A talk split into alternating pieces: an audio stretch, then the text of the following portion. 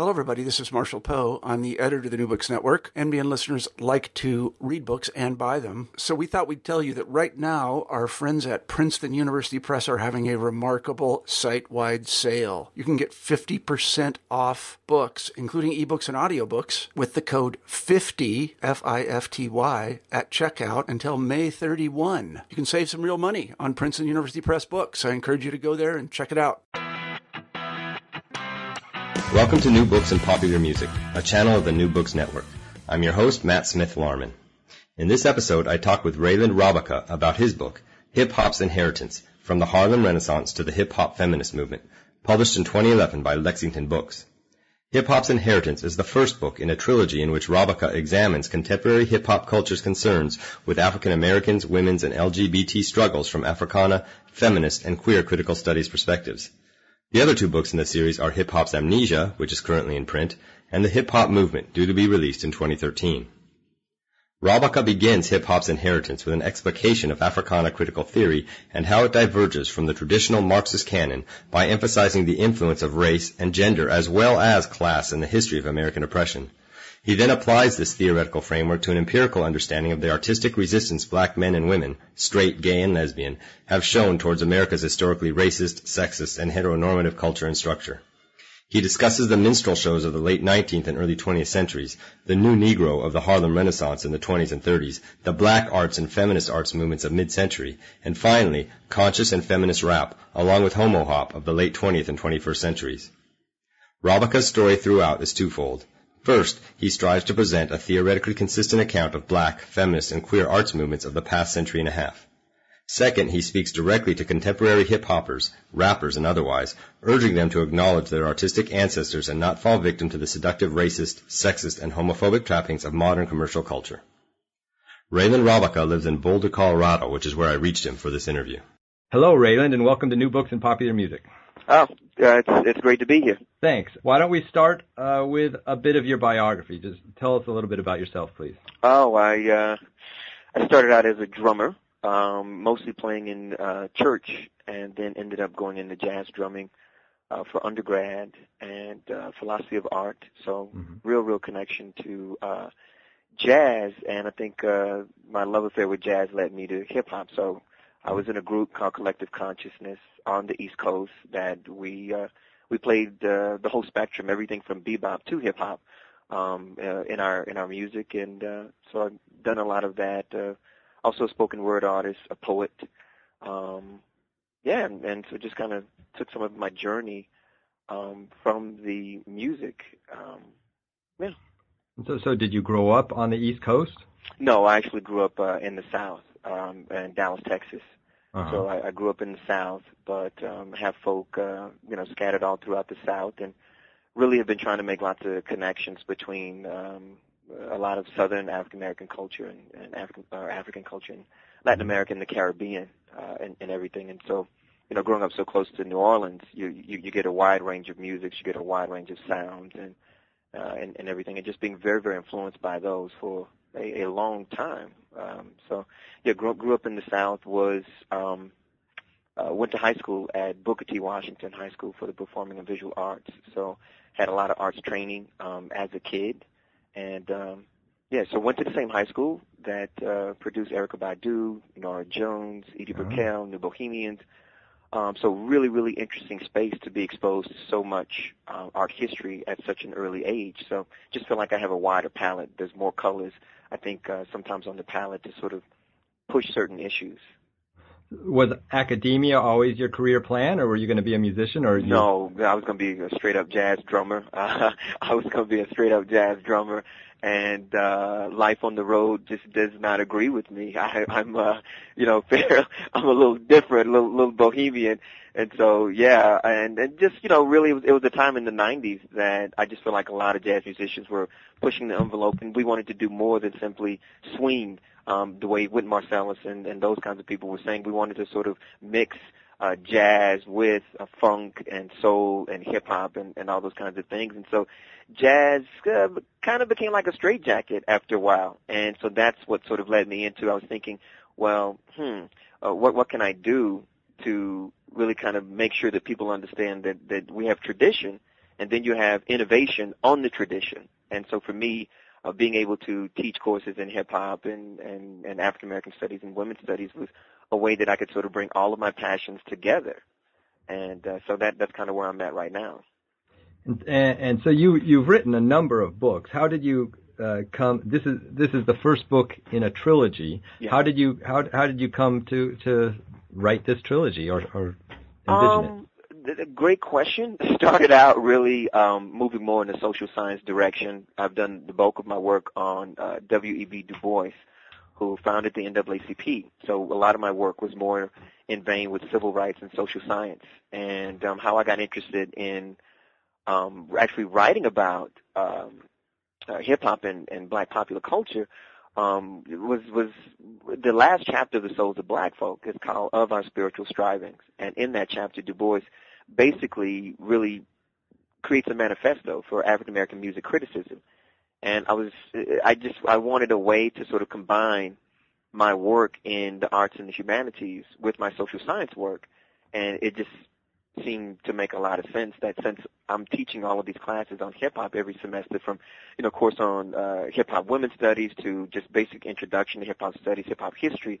And so it made sense for me to sort of combine social science and arts and humanities approach. So in the book, you'll notice, at least in the beginning of the book, I, sort of push what I'm going to call an alternative history of hip-hop, and then also develop a critical theory of rap music and hip-hop culture.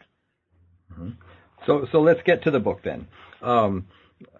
First, please, what is hip-hop? I mean, it's a lot more than rap, right? Oh, definitely. I hope that's not too ignorant of a question. No, absolutely not. I would say that with the popularity of commercial rap, there are a lot of misconceptions about what hip-hop is. I would just want to state it outright. This is something that we get from KRS-One, but rap is something that you do. Hip-hop is something that you live. Essentially, the way I break it down in the book is that rap music is literally the soundtrack to a wider and broader hip-hop movement. And so rap is one of the soundtracks. I would argue that Neo Soul is a secondary soundtrack, and I think there's a tendency to overly focus, if you will, on rap music. But in terms of what I'm saying, in terms of hip-hop culture, hip-hop is, it's a full-blown culture with its own sort of political agenda, its own social agenda, its own language, its own literature. There's a wide range of things that go into hip-hop, and I just think that often hip-hop is collapsed only into rap music because rap music is the most popular expression of hip-hop culture. Mm-hmm. And so, and you already mentioned there is something known as hip-hop studies, right? Oh, yeah, definitely. And I mean, this has been going on for a while. I would say that one of the things that distinguishes the hip-hop generation from the Harlem Renaissance generation, or even the lost generation of the 1920s, even the beats in the 1940s and 1950s, is that we are one of the first generations that have access to new technologies that actually allow us to document our movement, if you will, as it's actually taking place. So right now on my shelf, I have probably anywhere between 60 to 75 documentaries on various aspects of hip-hop culture. And I don't know if you could really go back during the 1920s, during the Harlem Renaissance period or the Lost Generation period. I don't know if they would have this much, documentation and people chronicling their generation as it was actually unfolding. And I think that that's part of the uniqueness of the hip-hop generation is that we are actually doing a lot of social commentary, a lot of documentaries of our beloved music and culture as it's actually evolving. Mm-hmm. So you spend much of Chapter 1 outlining your theoretical argument, and you discuss Africana critical theory, feminist critical theory, queer critical theory. So give us a rundown of your theoretical perspective for this book. All right. Matt, there are a lot of books out there on hip-hop, but you will find that a lot of them are more or less loose collections of essays, or they are, they seem to be free-floating above the history and the culture and the politics and the social organizations that really led to the origins and evolution of hip-hop culture. And so with my book, what I wanted to do was really sort of explore hip-hop epistemologies and hip hop methodology. So what I wanted to explore was basically, hip hop knowledges. If Afrika Bambaataa and them, in terms of the early hip hop, if they said, well, there are four primary elements of hip hop culture, you got rapping, you got DJing, you got breakdancing, and you got graffiti writing. And then in the mid 80s, Afrika Bambaataa adds this fifth element of hip hop culture, which is knowledge. Then that means that hip hop studies really is an outgrowth of one of the fundamental elements of hip hop culture. And so I'm beginning to think, as more and more people write books and dissertations and scholarly articles on hip hop, it would be important to develop a hip hop specific methodology, right? And so for me in the book, the introduction basically sort of lays out my method of how one goes about doing hip hop research, because I think that just taking a general musicological view of hip hop isn't really going to get to the nuances of hip hop, in the fact that rap music actually reflects a lot of what's going on, not simply in urban America, but actually in suburban America, even places like Boulder, where I'm at right now. I mean, you'd be amazed at the kinds of interesting, innovative aspects of hip hop culture that are taking place out here. Mm-hmm.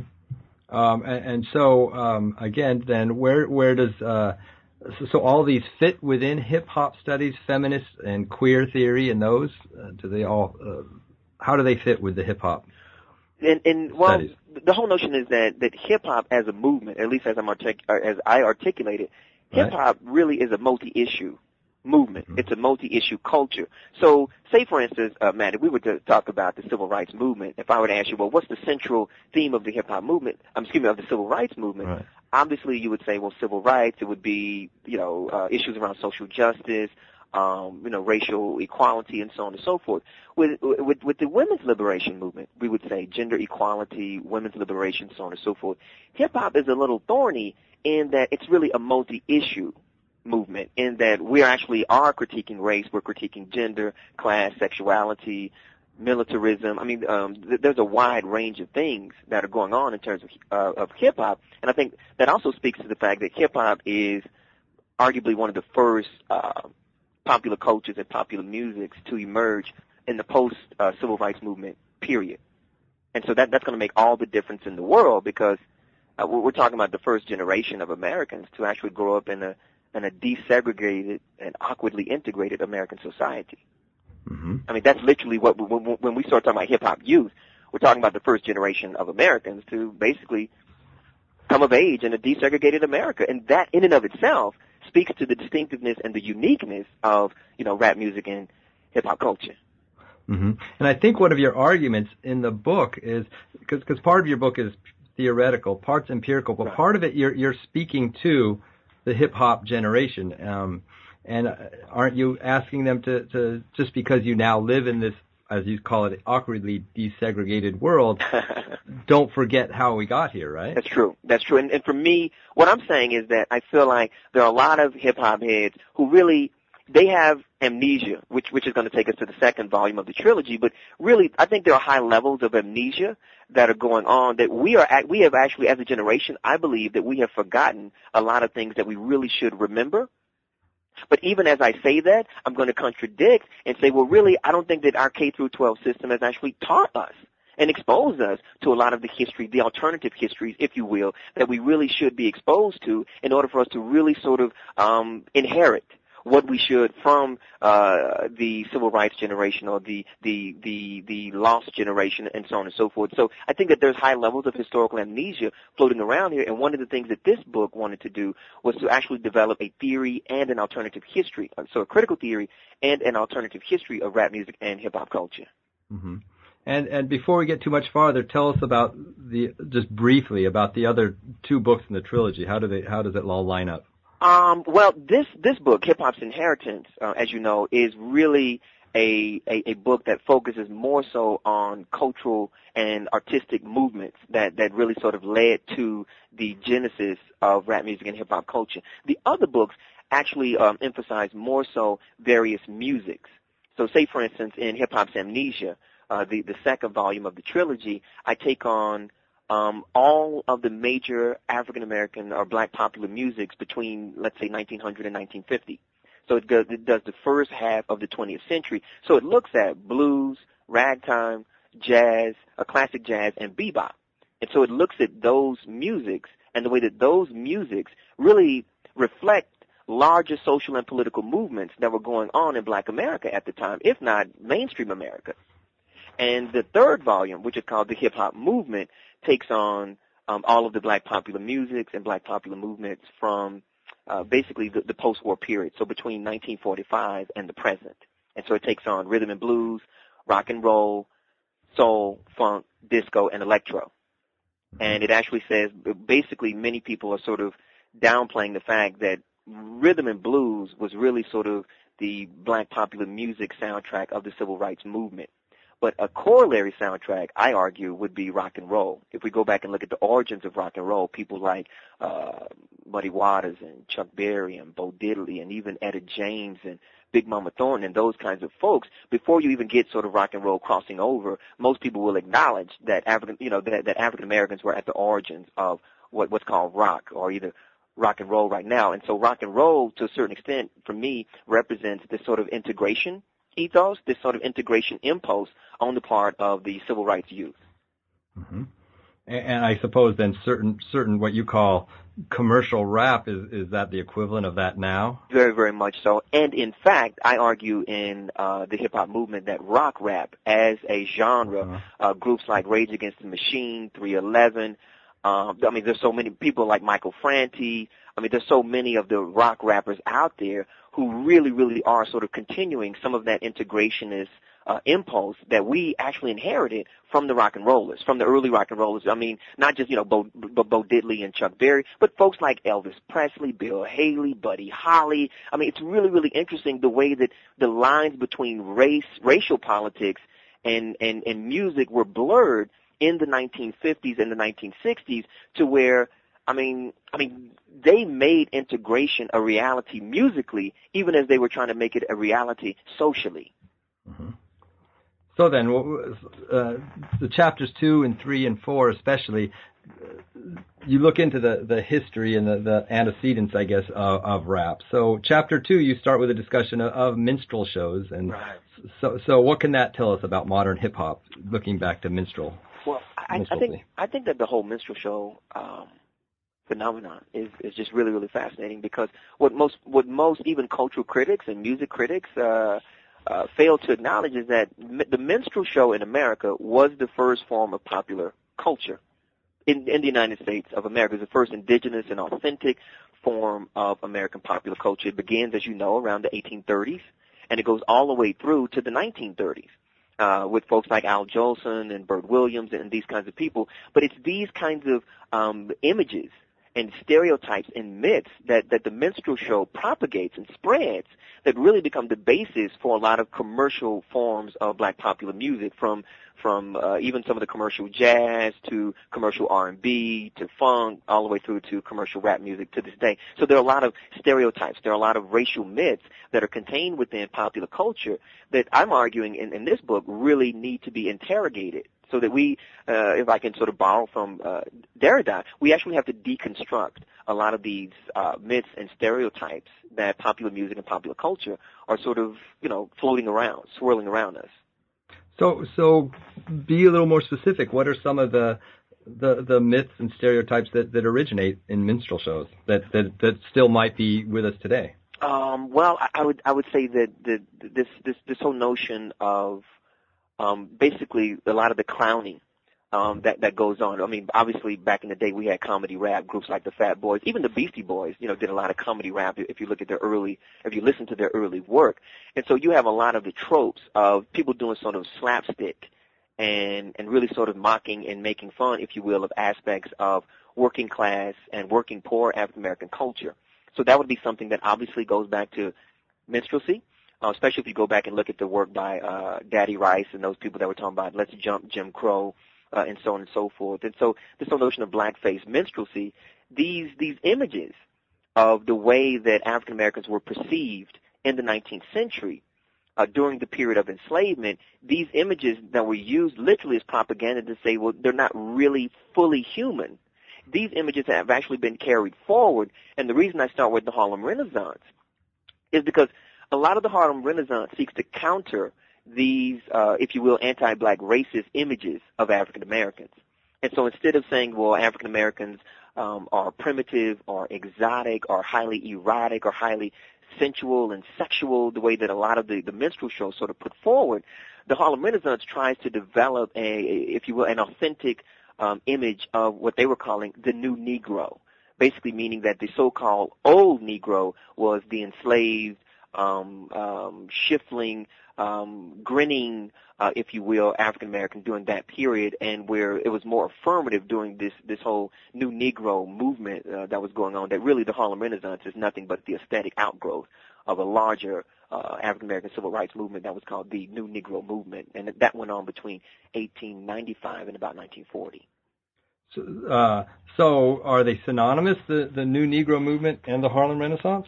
You know what, Matt, I would argue that they're not synonymous, because it would almost be saying like the Black Power movement is the Black Arts movement. And no, see, the Black Arts movement was the artistic wing or the artistic arm of the Black Power movement. And so the New Negro Movement would be more or less the civil rights movement of the turn of the 20th century, and the Harlem Renaissance was its artistic outgrowth. And so now we go back to something that Ralph Ellison and Albert Murray have been talking about, that interestingly enough, people in America have been more willing to sort of listen to African American art or African American artistic expressions about African American oppression than they are real social and political leaders talk about African American uplift and, you know, what it means to be enslaved for 350 years and then to come out of that and experience Jim Crow and American apartheid, and really no reparations, no kind of real assistance, if you will, to help the people start. And so we go back to this whole notion that, you know, that literally they've made something out of nothing. And the art speaks to that whole aesthetic of making something out of nothing. And it's truly fascinating, though. It's a very, very fascinating concept. So you're suggesting that American society as a whole is more comfortable with African Americans' art speaking to the oppression than they are with politicians suggesting real change. Yes, and I would even argue that even when it comes to African-American art speaking to the oppression, there's still limits, because right now, you and I both know commercial rap is a lot bigger than alternative rap or political rap. So there was a time, you know, when groups like Public Enemy, Paris, Bahamadia, these kinds of people in the early 90s were really sort of jousting with gangster rappers, but we saw which style won out. Gangster rap was the one that people were more willing to consume gangster rap music over a lot of the political rap, you know, and so it becomes really, really kind of interesting that art for us, I mean, I would say art for any oppressed group really becomes a means of political expression in a way that it might not for a group that is not experiencing the intensity of the oppression. And so now we're talking about the art, if you will, of social transformation, that literally oppressed groups can use art to express their humanity, in fact, rescue and reclaim their humanity, and allow people to give people a window into a whole nother world that they might otherwise not see.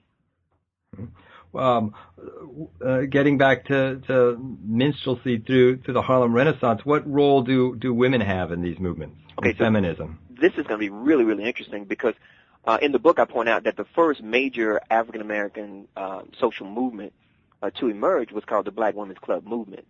And so it, you know, this was something that basically inspired the New Negro Movement. And so this was a movement of African American women who basically sought to uplift the African American image. And most of these were church women, and so on and so forth. But it just becomes really, really interesting that oftentimes people negate women's contributions to the origins and the evolution of different art forms.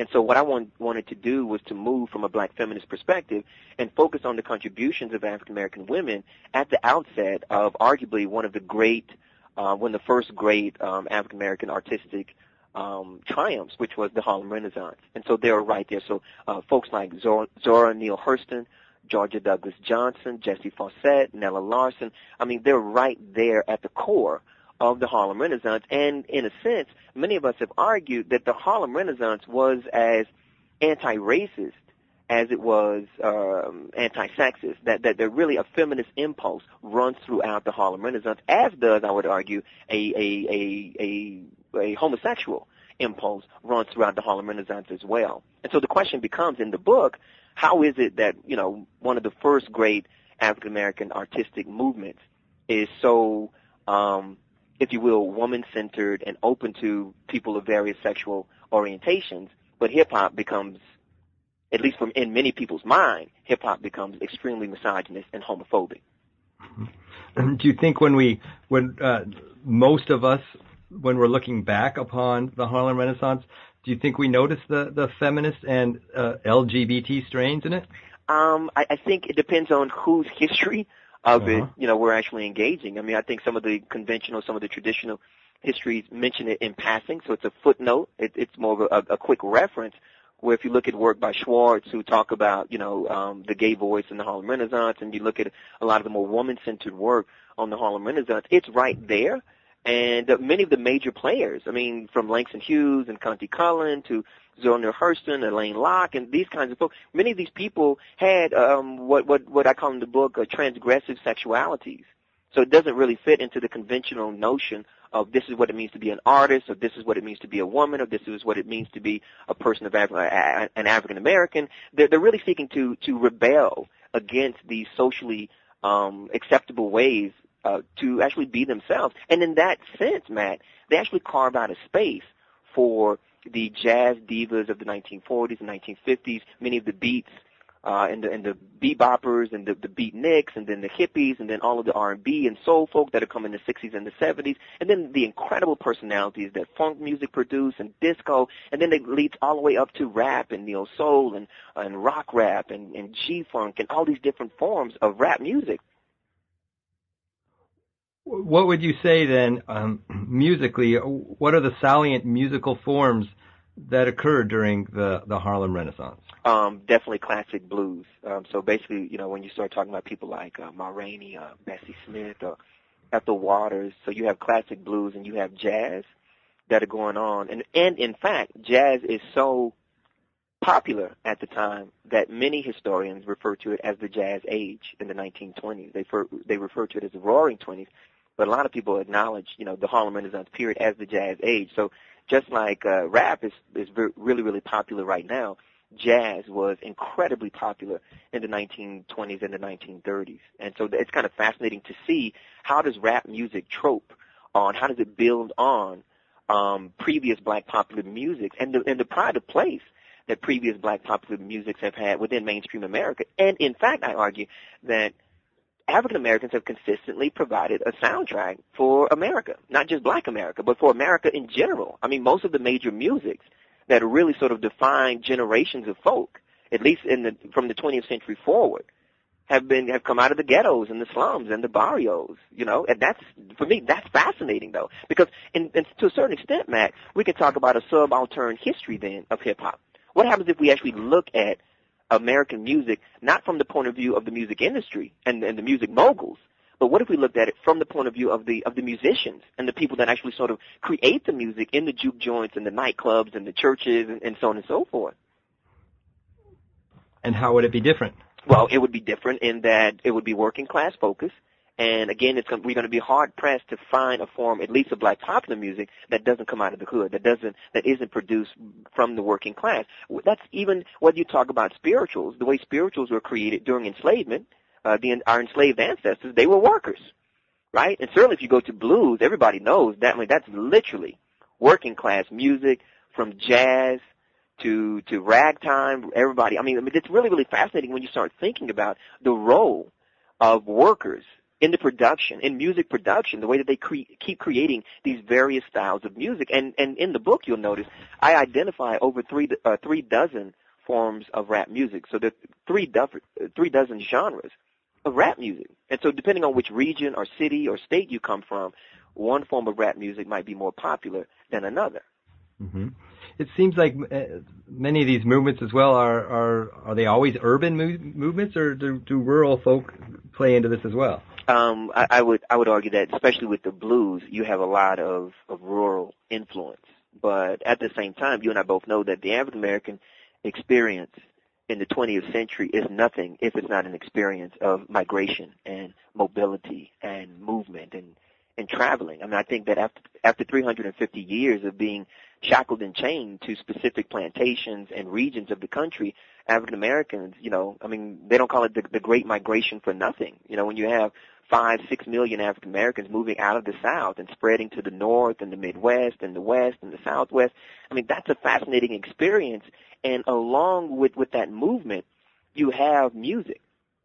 So, you have music that transitions with them. So I think that a lot of African American music has rural roots. But I would certainly say that, especially when you start talking about jazz, jazz was created in New Orleans.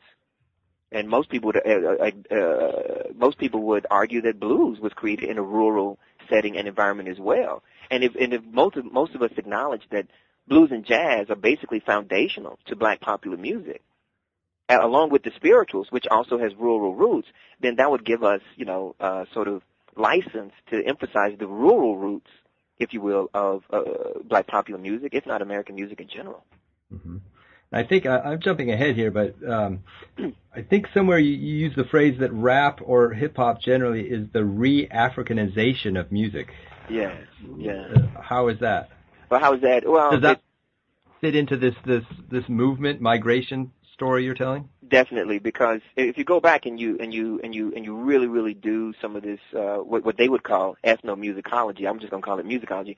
If you go and do musicology and you really focus on African music, you'll notice that some of the low drum tones in continental Africa, they mirror the sound of an 808 drum machine.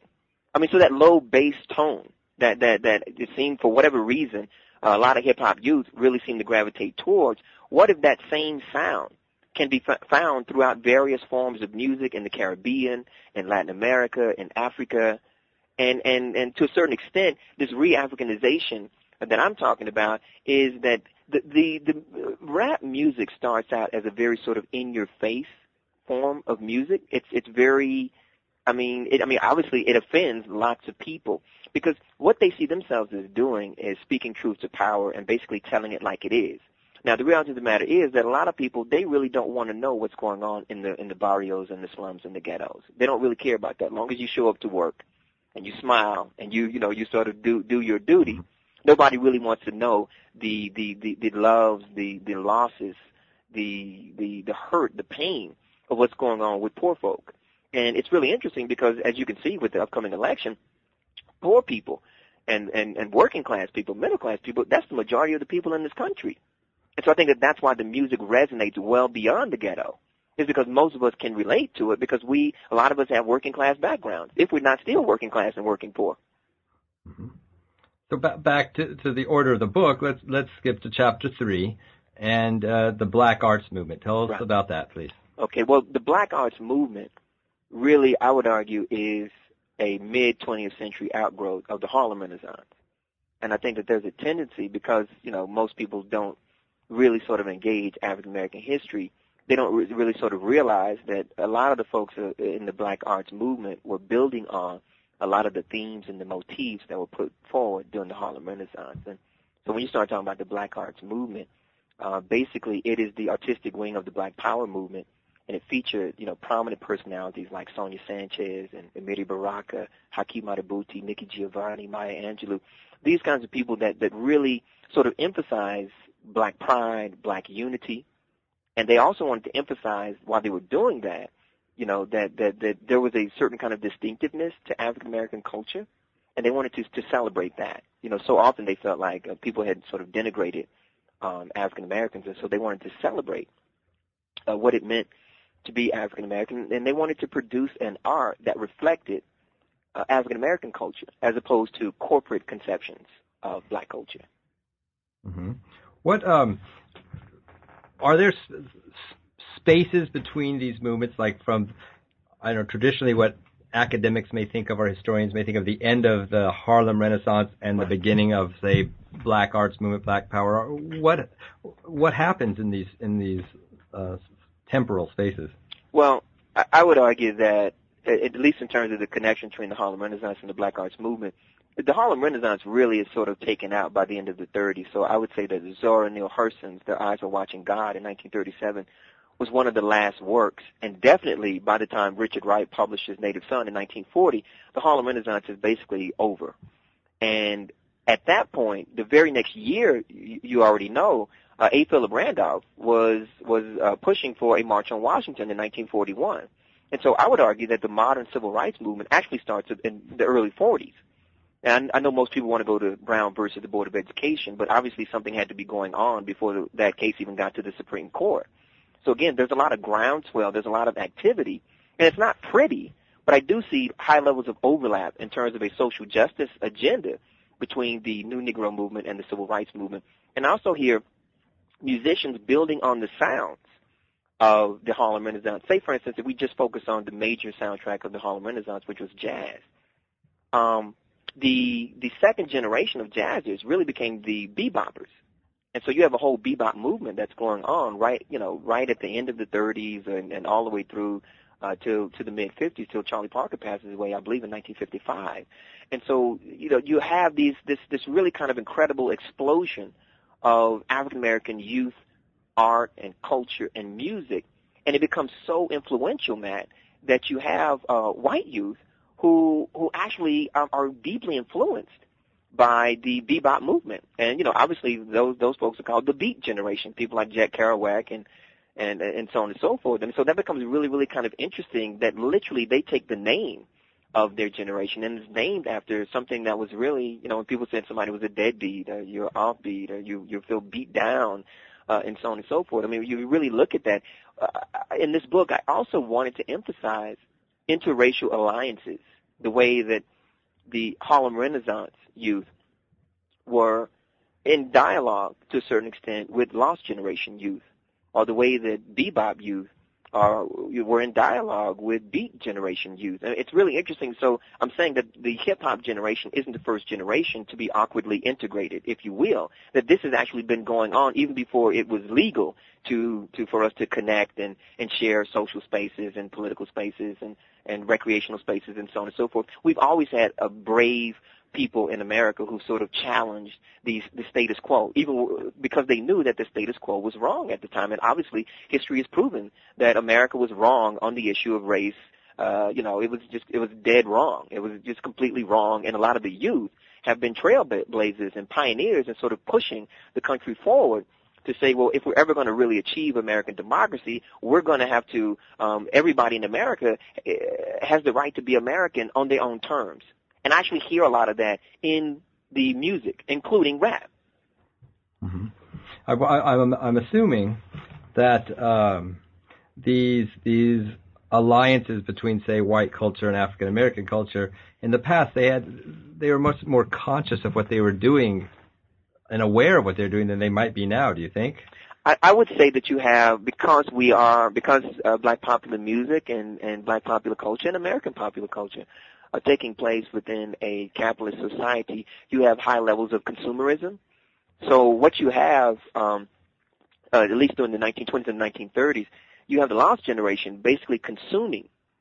They become consumers of jazz and lots of kind of jazz dance and so on and so forth. But some of them, at least Langston Hughes and a lot of the Harlem Renaissances, felt that more could have been done to make connections, because obviously the Lost Generation youth are going to have a certain kind of privilege within a society that is, racially segregated. So the fact that you have Harlem Renaissance folks constantly quoting and making reference to the Lost Generation, and it's very difficult to find Lost Generation youth who would actually acknowledge Harlem Renaissance beyond jazz musicians. So it's almost as if the politics of the Harlem Renaissance, the literature, the cultural act, a lot of the other aspects of the cultural activities were sort of rendered invisible, and what they sought to pick and choose was the music. And I think that something similar is happening right now with, if you will, white suburban hip-hop youth, that you have lots of people who are consuming African-American music, but they actually know very little about contemporary African-American politics. Mm-hmm. And so that's a real that's a real sort of thorny, schizophrenic kind of issue when you have people sort of consuming these tales, these narratives of ghetto life, but they really actually know very little about they don't really read works on the sociology of the ghetto or something. I mean, I think it gets back to the idea, minstrel shows and such, right, of African Americans as entertainers. There you go. Purely, right? To entertain white people. I couldn't agree with you more. And in fact, Matt, I would even add African American athletes. I believe that I would go to the French theorist Jean Baudrillard, who, when he talks about sports as a spectacle, the way that football and basketball and baseball and a lot of these sports literally have become social spectacles. And if you look at the consumption of a lot of these, if you will, black bodies in sports, and all of the commentary on how much agility and dexterity and how much facility they have to move and groove and shake and bake on the court, but oftentimes there's not a lot of discussion of, of the intellectual activity. That's all, that you have a mind-body connection. There's not a split when it comes to African Americans and other athletes. And so, again, they sort of freeze frame or suspend a lot of the intellectual activity and focus purely on the entertainment aspects of it, where you and I both know, I mean, a lot of these athletes have to memorize and study very intricate charts and analyses in order to actually do what they do and be so successful at it. Well, I think the commercial, let's take the NBA, for instance, and the idea that, black men are just have, bodies made for the NBA. We capitalistically, we can't afford not to think that. I mean, because it's so invested in this image that, right? We want to see black men play basketball, and that in and of itself, obviously, there's some stereotypes around it, because you saw with the brouhaha surrounding Jeremy Lin. I mean, here's an Asian brother who can hoop with the best of them, and so that becomes really, really kind of interesting as to are there still in the 21st century socially acceptable roles for different races of people, different genders of people, different sexual orientations and religions. I mean, is that democracy though? And I think that hip hop, if you listen to alternative rap, underground rap, political rap, even a rock rap, one of the major rock rap groups and one of my favorites, Rage Against the Machine, they are questioning whether America has actually achieved democracy, or whether democracy is an ongoing project. I mean, maybe we haven't arrived at American democracy, but maybe that's an end goal. And I'm saying even hip-hop, even rap music can contribute to that discourse.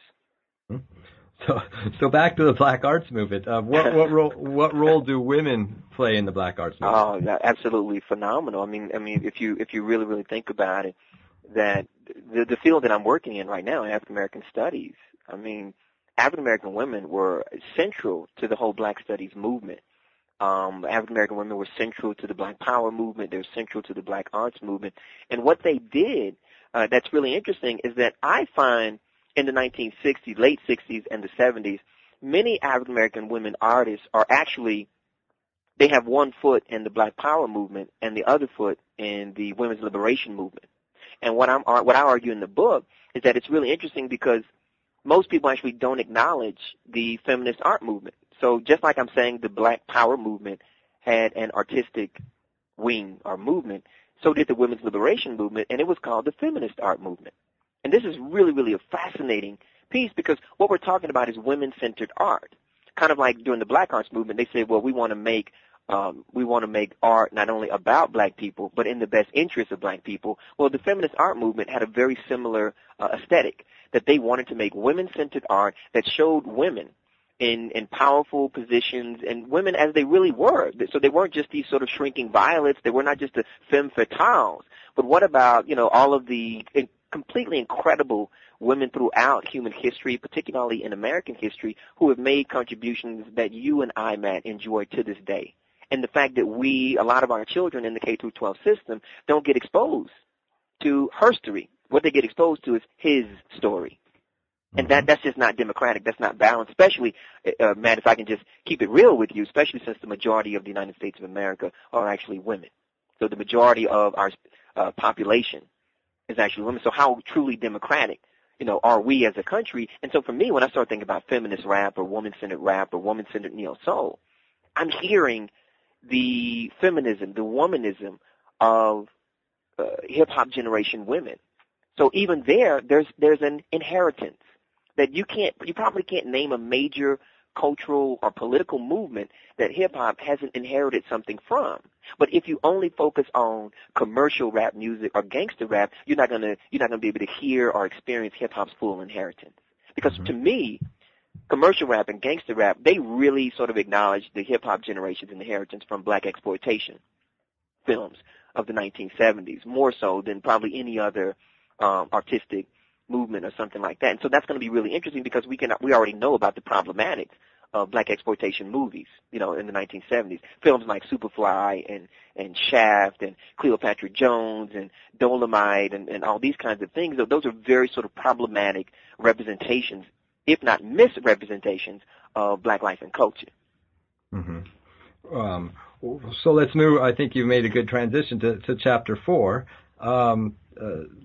Talk about the conundrum that the hip hop, you use the term hip hop feminism, and their need to, I don't know if it's a need, but to choose between hip hop and feminism, or even just African American women and generally, and right.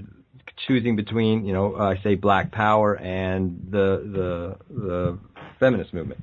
Well, part of what I tried to lay out in that chapter is that the whole notion of, the whole question of whether somebody can be a hip hopper and a feminist is a moot point. It's not a fair question. Yes, obviously somebody can be a hip hopper and a feminist. I mean, there are forms of rap music that are feminist. There are forms of rap music that are women centered, and not every form of rap music is misogynist and full of a bunch of testosterone.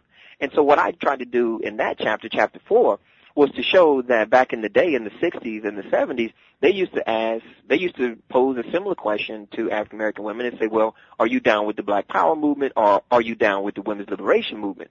And a lot of the sisters actually drew from both and showed that, yes, that they can have commitments to fighting for racial justice just like they can have commitments to fighting for gender justice. And so the hip-hop feminist movement, right, the hip-hop women's movement that's going on right now is challenging those people who are trying to push for some kind of orthodoxy in terms of women's liberation movements and even feminism. And they're saying there's no such thing really as feminism, singular. There's only feminisms, plural, that each woman has the ability to and has the right to have their own unique expressions of what it means to be a woman. And that this is really strange because people don't do this when it comes to men. A man can just be any kind of way he wants to be, anytime he wants to be that. But with women, people are constantly trying to put them into these little categories and these little boxes, and hip-hop feminism actually breaks out of it. Now, we have to ask a serious question about what really makes hip-hop feminism distinct and unique from the feminism that was going on during the women's liberation movement of the 1960s and the 1970s. And I would argue that it has a lot to do with their use of social media, and their ability, their use of cyber politics. I mean, they're using new technologies to mobilize and politicize young women in a way that goes well beyond the American Academy. And so that's where you can see that really there are some obstacles in terms of reaching hip-hop generation women, if indeed everybody's going to core and everything to a college campus. Oh, I lost my train of thought for a second. So who, if we're talking about, say, rap specifically, or even, I suppose, Neo Soul, are there specific artists that we can point to as hip-hop feminists? Now, yes. Now, in Trisha Rose's book called Black Noise, she points out that a lot of hip-hop women, they sort of reject the label feminist. So I'm not saying that they would agree actually with the term, as much as I'm saying if we look at the rubric of what we would consider feminist, somebody that, really is pro women's rights, pro women's decolonization. They're for that because they would realize that women in America have been colonized, high levels of it, in fact, and the need for decolonizing women's life worlds, women's lived experiences, the whole nine. And so we can point to women who, even if you don't want to consider them feminist or womanist or what have you, they certainly are pro-women. They certainly are putting forward images of women that actually go counter to male supremacy or patriarchy or misogyny or whatever term, fly academic term we want to use. And so I would argue that people like India Irie, Jill Scott, Erykah Badu, There's so many. In fact, Michelle and Dago Cello, I mean, there's so many of them. In terms of rappers, we could point to Jean Grey, controversial, but Jean Grey nonetheless, Bahamadia, Lauryn Hill, obviously, even somebody like Eve, Queen Latifah. I mean, there's so many of them out there that their music is literally woman-centered, but it's not going to be a perfect feminist expression, which I don't necessarily know if there is such a thing. Mm-hmm. Discuss the difference between conscious and commercial rap. All right. Well, conscious and commercial. Commercial rap is obviously going to be what we consider hip hop, or so hip POP. So that's just hip popular culture. It's really sort of it's what you hear on the radio 24/7, and really this music revolves a lot around let's say sex, drinking, drugs, and clubs. Right, so you're going to constantly hear this in most commercial rap music. Is this hyper focus, if you will, on human sexuality, on pleasure, on recreation, on leisure. But conscious rap, on the other hand, is normally going to be culturally relevant, historically rooted. Right, it's going to have some kind of social agenda, social vision that's going to provide an alternative to the world the way it is now. So you have high levels of idealism. I'll go ahead and admit that. You know, might even have what the Frankfurt School critical theorists would call utopia. So you have this whole image that indeed critical theory is critical theory, because a normal theory just describes and explains, but a critical theory describes, explains, and offers an alternative. And I think that it's rappers, it's political rappers and conscious rappers and alternative rappers and underground rappers' ability to offer alternatives to not simply ghetto youth, but even to suburban youth. This is the real salience. This is the real power, if you will, of rap music, though, is that it's really resonating in a very sort of transcultural, multicultural way, even though it grows out of distinct sort of black and brown experiences. There's something very universal about those experiences right now. Do you think, this is kind of, I guess, a sociological, political, economic question, do these different forms of rap have different audiences? Oh, most certainly. Say, for instance, Matt, in the book I talk about the homosexual hip-hop movement. And so there's a form of rap called queer rap. They even call it homo hop. And that's specific. I mean, there are literally hundreds of queer rap artists, but a lot of folks in hip hop culture, they're invisible. I mean, if I can quote, sound like Ralph Ellison, but these rappers have been rendered invisible. In my own collection, I guarantee you, I have hundreds of female rappers, but only the most hypersexual female rappers are the ones that people actually know about. People like Nicki Minaj, Trina, Kia, Foxy Brown, Lil' Kim, Jackie O, and so on and so forth. So it's almost as if you're right. There are particular demographics for different genres of rap. But Matt, we could say the exact same thing about rock music. I mean, there are lots of different genres of rock, from the progressive rock to pop rock to alternative rock. I mean, there's so many different genres, and I think that this is what's really, really fascinating, is that when it comes to rap music and hip-hop culture, people act like there's only one form of rap, commercial rap or gangster rap. That's it. Those two forms of rap, that's it. So those of us that are really, really deep in the underground rap groups like Jurassic 5 or Talib Kweli or Mos Def, Dead Prez, Bahamadia, Mystic, I mean, so many of these conscious rappers, political rappers, message rappers, I mean, it's so sad. So now, man, you can see in my classrooms when my students ask me, but hey, Dr. Rabaka, unfortunately, my parents, every time I say rap, they only think about NWA or Lil Wayne or 50 Cent or whoever it is that they, heard a news report about on, some show. And they don't know about all these other progressive forms of rap music. Now, I'm not saying that they're perfect. You're going to still have profanity in them. You're still going to have questionable gender and sexual politics and so on and so forth. But let's keep it real, man. Aren't most people in America like that, though? So doesn't rap simply reflect the contradictions of the larger American body politic? Aren't there people who we know who are sort of, I don't know, they're like schizophrenic. One day they're pro-homosexual rights. The next day they are homophobe, unfortunately. Right? And I just think that it was sort of teeter-tottering between a lot of these contradictions, but hip-hop's contradictions are America's contradictions. It's not specific to black youth. It's not specific to white suburban youth who listen to hip-hop music. These contradictions are as American as apple pie, a Big Mac, and baseball. I mean, this is just American contradictions, a lot of these. Even gangster. I mean, what are gangster rappers? A lot of their icons come straight out of Hollywood movies. Scarface, The Godfather, Goodfellas. I mean, please, when Wyclef Jean says you can't blame it on hip-hop, I can hear him, though. But I'm saying, as hip-hoppers, we have to take responsibility for our actions, though, and our words. Why? Because words have become weapons in the United States of America. Mm-hmm. It's verbal violence, if you will. Mm-hmm. I'm wondering about, again, getting back to gay and lesbian presence in especially commercial rap. I wonder if it's not a lot like, again, that using sports as an analogy, that you know there are gay and gay men in the NFL or in the NBA, but it's not taught, and I guess they're in the closet in a certain sense. Do you think it's that way with commercial rap? I mean, there's got to be very much so, much so. In fact, if you get a documentary. I think it's by Alex Henderson. It's called Pick Up the Mic, and this is a documentary on the Homo Hop movement put out by Rhino. It's a very, very fascinating thing because it talks about closeted rappers. It talks about how you have a lot of hip-hop homosexuals that are hidden in plain sight.